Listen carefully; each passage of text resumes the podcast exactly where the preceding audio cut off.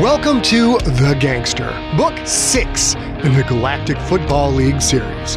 Written and performed by Scott Sigler. The Gangster is suitable for ages 12 and up and contains graphic violence.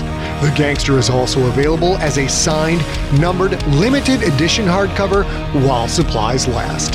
To order, go to scottsigler.com slash store.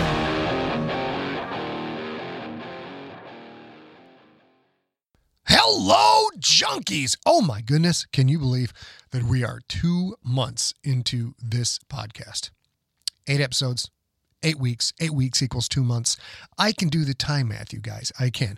A reminder that the Gangster full length audiobook has been submitted to Audible, where it is now going through Audible's grueling QA process. And uh, they're, they're a bit behind due to COVID issues.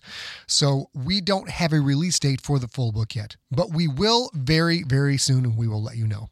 The United States of America swore in a new president, Joe Biden, and a new vice president, Kamala Harris. We are happy to see the inauguration went off without a hitch, another peaceful transition of power in America. And at the end of the day, that's always a good thing. The Gangster hardcover and ebooks are also in production. We don't have release dates for those yet, but it won't be long now. Thank you for your patience. In other GFL news, I've started recording the audiobook for The Stone Wolves. That is a GFL novella with the word novella in quotes. That is 143,800 words long. That is a 537 page book. Okay, the novella got away from me. That's not just a book, you guys. That is a big, turgid, swollen, girthy novel unto itself. Combined with The Gangster, that means you are getting 310,000 words of new GFL stories in 2021. That is 1,164 pages, dropping some George R. R. Martin stuff on your faces. The Stone Wolves will be available as an audiobook read by me and also as an ebook. No print plans at this time. We will keep you informed. Hey, if you want to get texts to your phone, your magical phone, notifying you of new podcast episodes, story smacks, Sigler in Place live streams, and more news from the world of the Siglerverse, throw a text to 619 304 2928. You'll get an automated reply which will sound a lot like me because I wrote it, but it's not me in real time. This is not my real number. This is a service called Community, and lots of big stars are using it, or in my case, uh, one very short star. That is 619 304 2928 get at it. Last thing is your reviews of Mount Fitzroy on Audible are rocking. Now over 1,100 reviews and counting with a 4.9 star average. Thank you if you rated and reviewed. A reminder that Mount Fitzroy is only available as an audiobook on Audible until December 3rd, 2021. And another reminder that if you don't already have the Audible service and you want the book for free, you can get it free as part of a no-risk 30-day trial of the Audible service. Go to scottsigler.com slash audible to learn how. That is it for my jibber jab this week. Let's get caught up on the story so far, and then episode number eight can be all up in your face.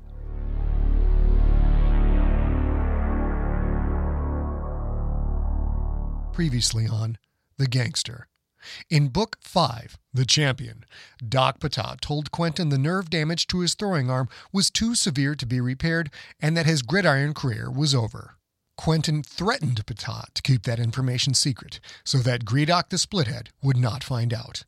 Quentin later talked to GFL chief surgeon Doc Ganagati, who said Quentin had one chance to repair his arm, an experimental procedure that can only be done at Ganagati Sports Medicine Clinic in New York City on Earth. As Becca, Quentin, Fred, and Chodo drink a toast to their fallen coach, Hokor the Hook Chest, the quartet prepares for that trip to the Sol system.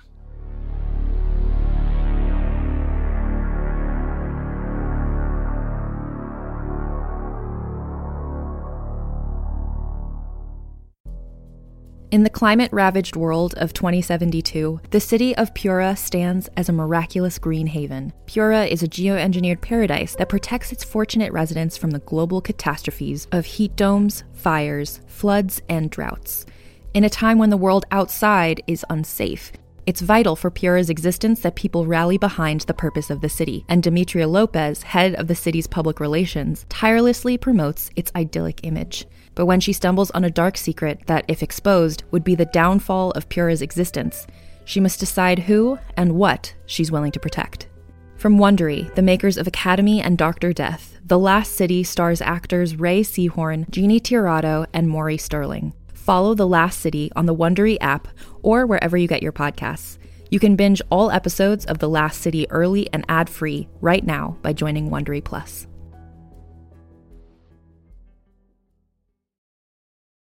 Hey there, this is Justin Bartha. I made a funny new podcast, King of the Egg Cream. It has the greatest cast in the history of podcasts with actors like Lewis Black, I'm torn by my feelings for two women. Bobby Cannavale, You can eat it, or if someone hits you, you can put it on your cut. Melanie Lynskey, I wonder what these marvelous things are that look just like boiled chicken feet. Jason Ritter, I can break things and pick locks and kill people. Michael Stuhlbarg, The whole point is to inspire people that they should make themselves better. Ari Graynor, No, don't whet its appetite. What are you, an idiot? me, Justin Bartha, That's not just any egg cream, that's a Lemke's special. and all narrated by the hilarious Richard Kind.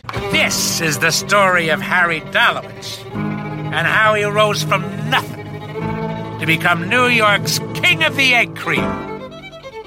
So if you like funny true stories, come listen to King of the Egg Cream, available wherever you get your podcasts. Sham blazing. The Hypatia remained docked in the regulator's landing bay. Quentin, Becca, and Chodo relaxed in the yacht's salon. Fred was on the bridge, making a flight plan for the trip to Earth. Quentin and Becca were on the leather couch, their feet up on the coffee table. The table, made of some rare wood from Earth, was worth more than Quentin could have made in a decade as a miner on Micovi, but after years of use, it was just another piece of furniture. He drank his favorite beverage, a Miller Lager, while she opted for some fancy swill that smelled of oranges. Becca had changed the content of the holoframes on the wall. Instead of showing prized artwork from across the galaxy, they silently played clips of Hokor. Interviews on sports media, shots from the sidelines, the little leader being raised high on his players' shoulders after huge victories.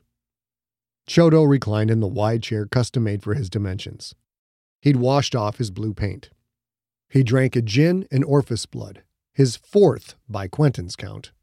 Chodo ate from a bowl of smelly, greasy things that Quentin could only assume were worms, or maybe some kind of quith snakes, or intestines, I'm so impressed you met the Lord Governor. the warrior said, his speech slurring. That is, what is the English phrase? Shamblazing. Close, Becca said. I think you mean amazing. Quentin shook his head. I like Chodo's word better, Thank you, Shamakath. Chodo said. His eyes swirled with mismatched colors. Oh, Shamakath and amazing make shamblazing. Becca laughed. Quentin smiled. It was rare to see Chodo act like anything other than an all business linebacker or an all business bodyguard. Chodo, Quentin said, please remember I don't want you to call me Shamakath, all right? The warrior lifted a greasy worm thing. Quentin realized it was still twitching. As you say, Quentin. Chodo dangled the worm over his head, let it slide into his vertical mouth. Becca made a face. I love you, Chodo, but that's gross. How can you eat that? The warrior's single eye blinked slowly. I might ask the same about human food. For example, the melted curdled dairy product miasma you sentients call pizza. Disgusting. Becca laughed again, delighted. You can't remember the word amazing, but you can properly pronounce a word like miasma? You're so fun when you're crocked. Her laugh was music to Quentin's ears. So much stress and sadness over the past few days.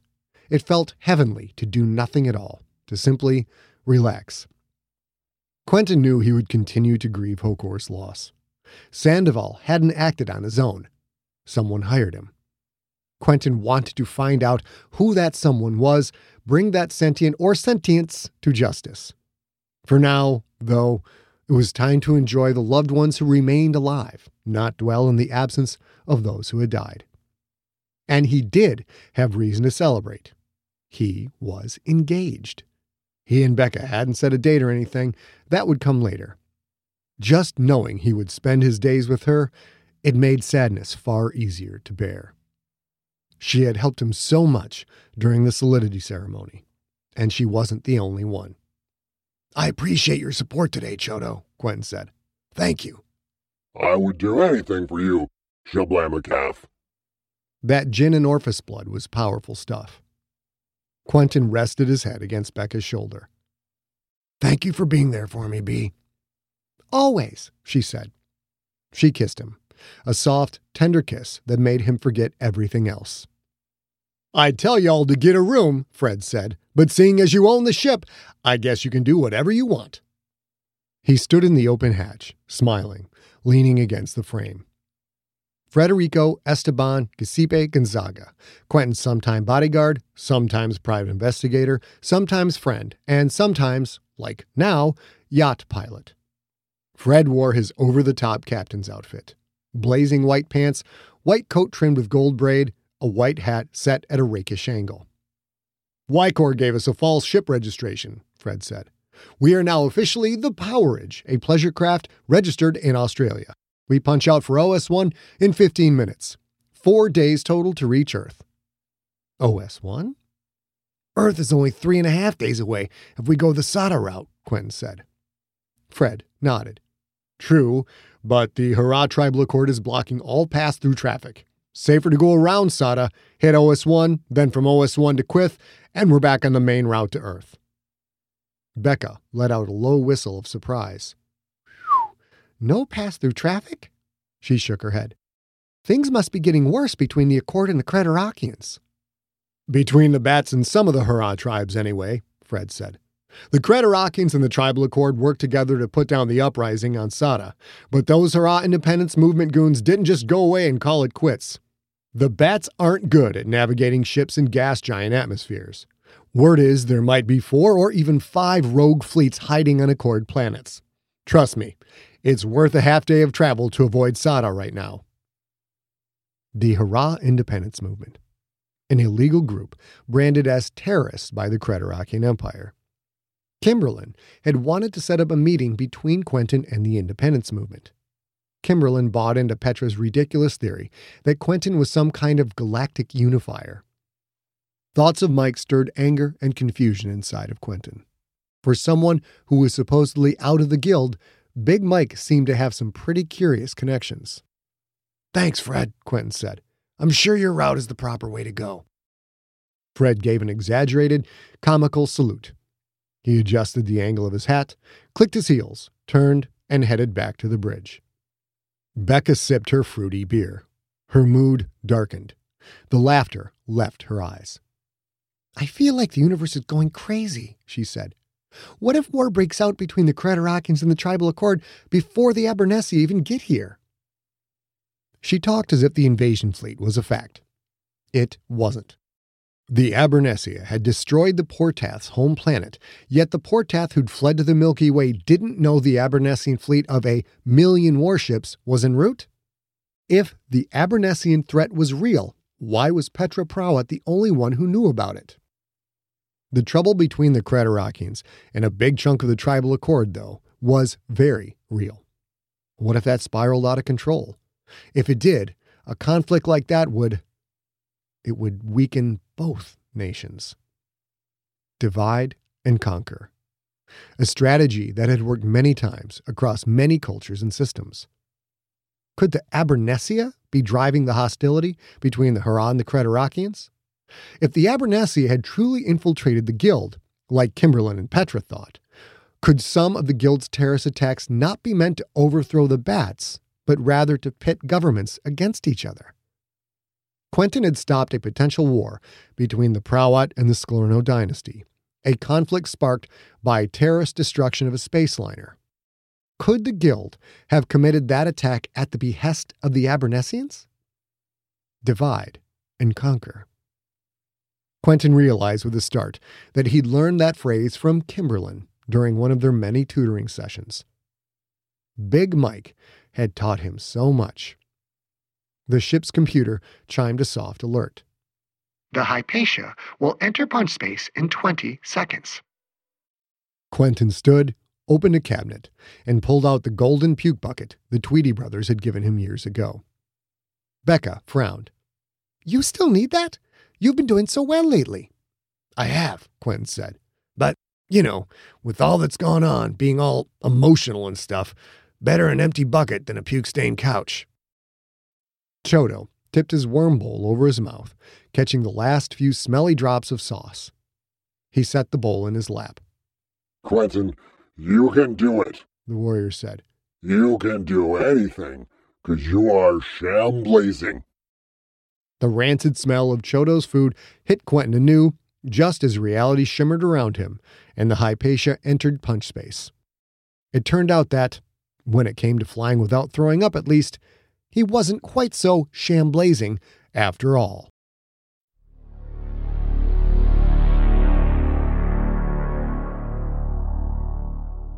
Book 2 Hunted The Good Doctor Time for a face to face with Doc Patah. Gredok walked through the corridors beneath the stands of Ionath Stadium. He could have used a cart for the trip, but he needed the steps. While far from old, he wasn't getting any younger. He spent too much time in his chamber, sitting on his pedestal throne. The sessile lifestyle and endless stream of exceptional food was beginning to make him feel sluggish. So when he could, he walked instead of rode, took the stairs instead of elevators. Every bit of exercise helped. Even while in the Kraken's complex, Gredok rarely traveled without protection. Virak the Mean and Gristlehead, the newly promoted Sklorno enforcer, walked behind him. While fans rarely saw these corridors, during this season they were heavily trafficked by staff, players, reporters, and GFL security personnel. With the season over, the place felt empty. Players and most staffers had left Ionath, taking advantage of the off-season to travel, to relax, or to return to their homeworlds. Doc Patah, however, stayed. Where else would he go? When the sentient, now officially known as tribal surgeon Chapata, had lived under his real name, a name Gredok couldn't pronounce and didn't care to learn, he had served as a military medic of some sort. The warlord Yashahon's son died under his care. To the warlord, it didn't matter that the offspring had been badly wounded by someone else. Yashahon wanted Patah skinned alive. Hurrah and their flaying. Quite gruesome. When Gredok first met Patah, the Hurrah had been the fight doctor for undefeated intergalactic heavyweight champion Korak the Cutter. Gredok discovered Patah's true identity, then used the threat of Yashahon's vengeance to blackmail Patah into helping fix Korak's fight against Kyle the Heretic North. After the fight, Gredok continued to hold Yashahon over Patah's head, forcing Patah to abandon the fight game and become the Kraken's team physician. Patah slept with one sensory pit open, always on the lookout for the next Skinner that might come for him. On road games, Patah rarely ventured out of the opponent's stadium. When on Ionath, the doctor spent all of his time in his Kraken's building apartment or in his medical facilities beneath the stands of Ionath Stadium. While in the Kraken's complex, Patah was safe. Safe from Yashahon, but not from Gredok, the splithead. That morning, the Kraken's organization had received an encrypted message from Commissioner Frost via Data Express. Ganagati's report on her exam of Barnes. Ganagati listed the quarterback's injury status as inconclusive. More tests were needed. More time was needed. Time was not something Gredok had to give. Other owners were already courting free agents, already signing potential breakout stars from Tier 2 and Tier 3 teams.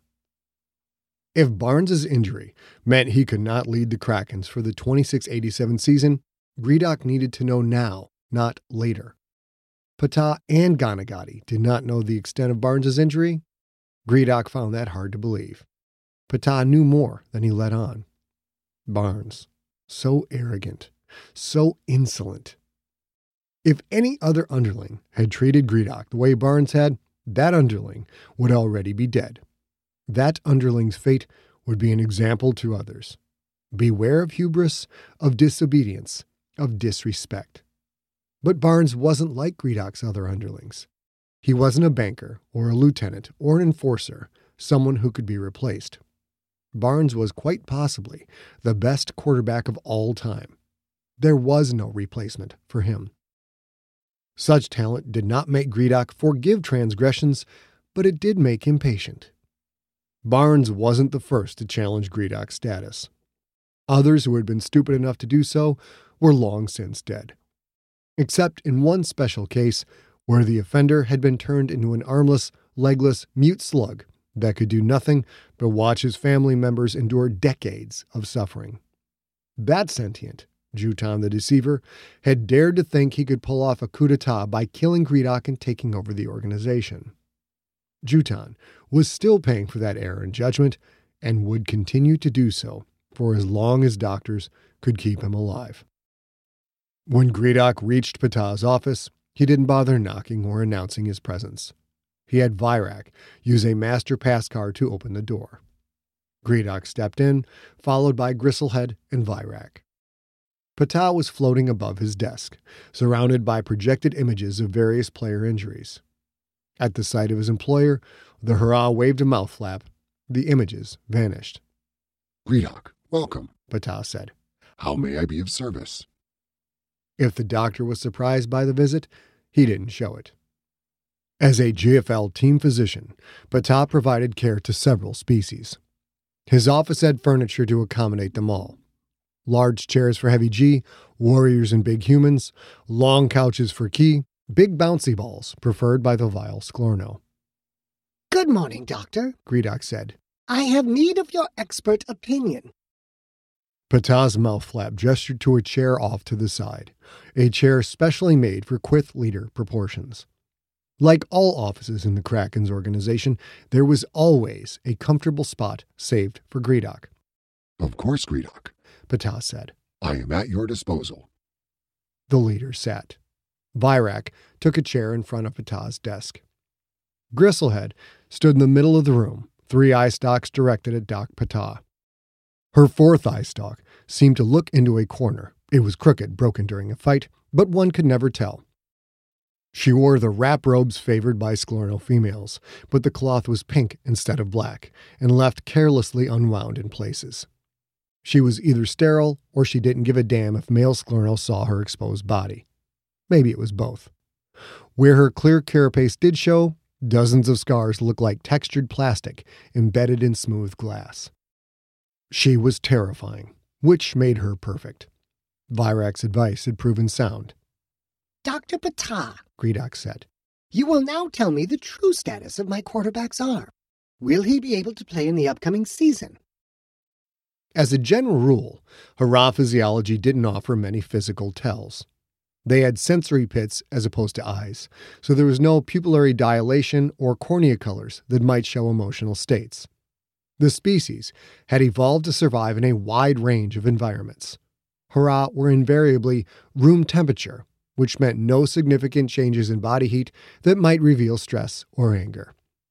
They did have one tell, however, one similar to humans pulse rate. A Hurrah's gas filled body cavity slightly amplified each beat. If one knew what to listen for, a Hurrah's pulse thumped as loud as a war drum. Only Hurrah trained in managing their emotions could mask that physiological response. Patah was not trained. The instant Gredok asked his question, the doctor's heart rate increased. Was Patah loyal to Barnes, the way so many Kraken's players seemed to be? Was Patah more loyal to Barnes than he was to Gredok? If so, the Hurrah would find himself in a great deal of trouble. Barnes might not be replaceable, but this team doctor most assuredly was. My information is secondhand, of course, Patah said. Dr. Ganagati reported that Quentin's collarbone is all but healed and will be stronger than it was before. Patah didn't even mention Barnes's arm injury. Not all tells were physical in nature. Doctor, I want to know about Barnes' shrapnel wound, the injury that prevented him from playing quarterback in the Galaxy Bowl, the injury that almost cost me a GFL title. Patah said nothing. His heart rate increased. Gredok relaxed into the chair, enjoying the moment. No matter how this turned out, it was good news. Either Barnes would heal and lead the Krakens in the upcoming season, or he would no longer be of use. Gredok would benefit regardless. Financially, if the first outcome, personally, if the second. I want the information now, in case you were assuming this was a request for which you could take as much time as you like. His arm. Yes. Patah's heart hammered. Nerve damage like that is often slow to heal.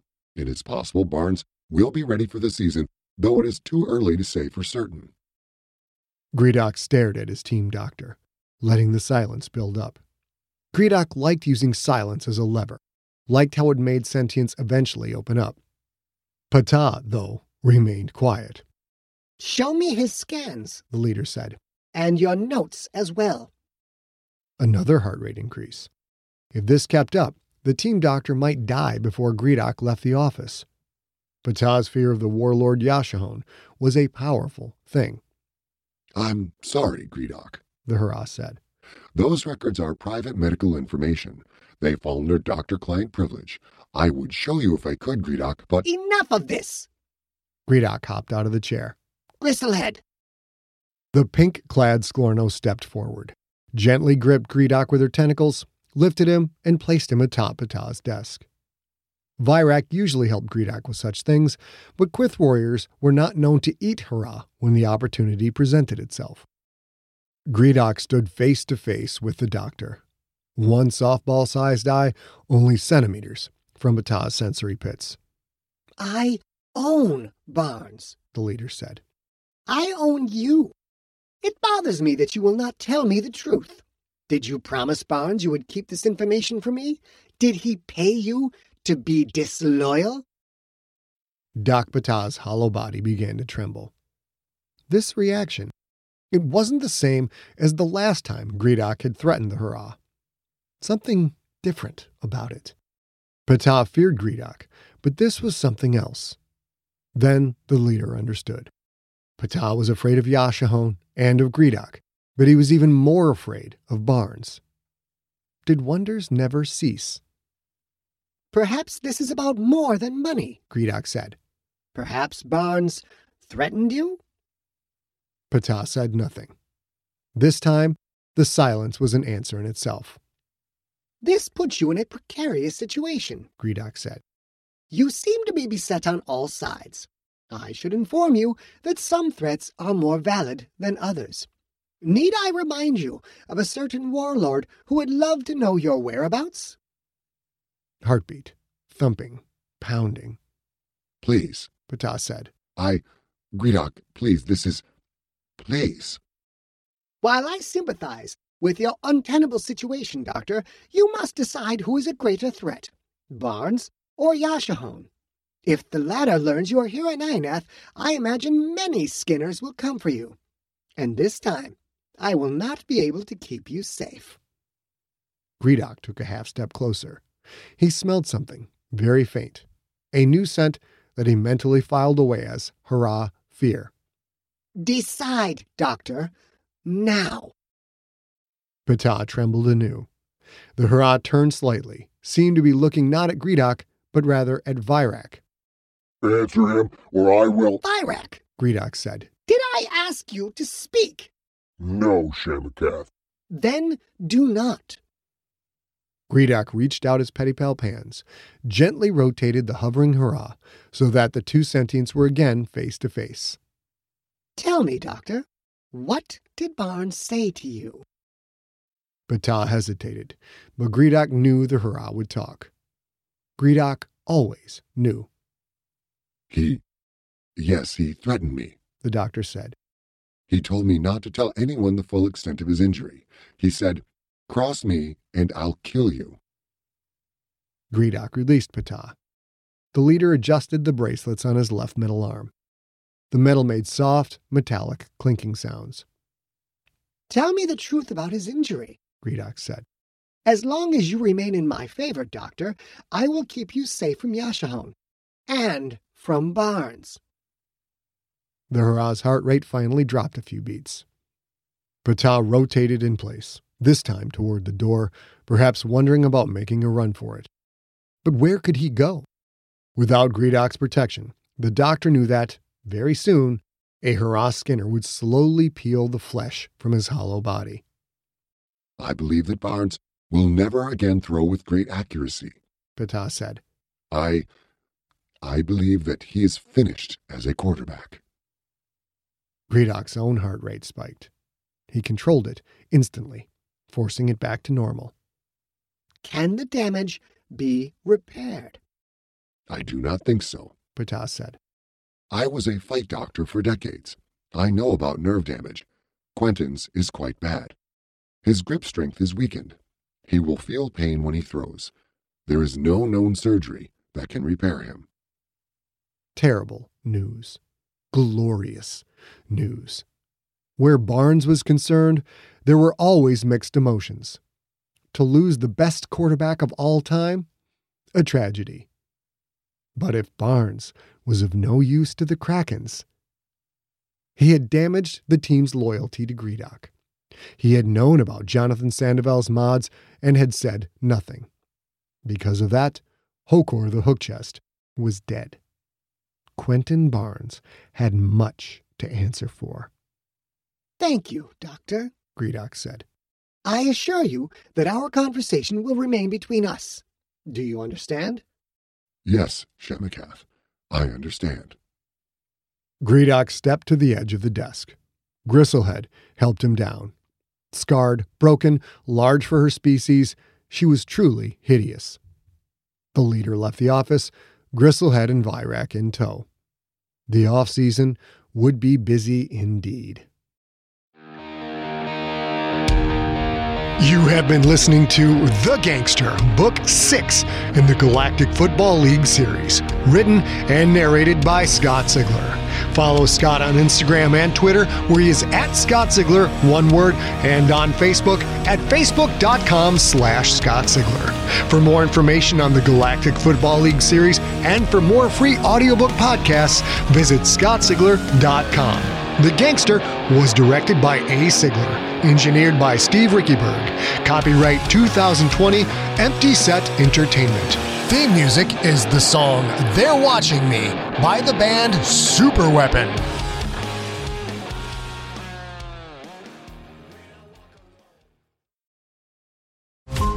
Every five minutes, a transplant candidate dies while waiting for a compatible heart, liver, or kidney. Imagine a technology that could provide those life saving transplant organs for a high price, and imagine what a company would do to monopolize that technology. On a remote island in Lake Superior, a team of geneticists unlocks this holy grail of medicine by reverse engineering the genomes of all mammals, creating an animal with organs perfectly suitable for human transplantation. They envisioned a docile herd animal, but one team member had another, darker vision. This ancestor is anything but docile.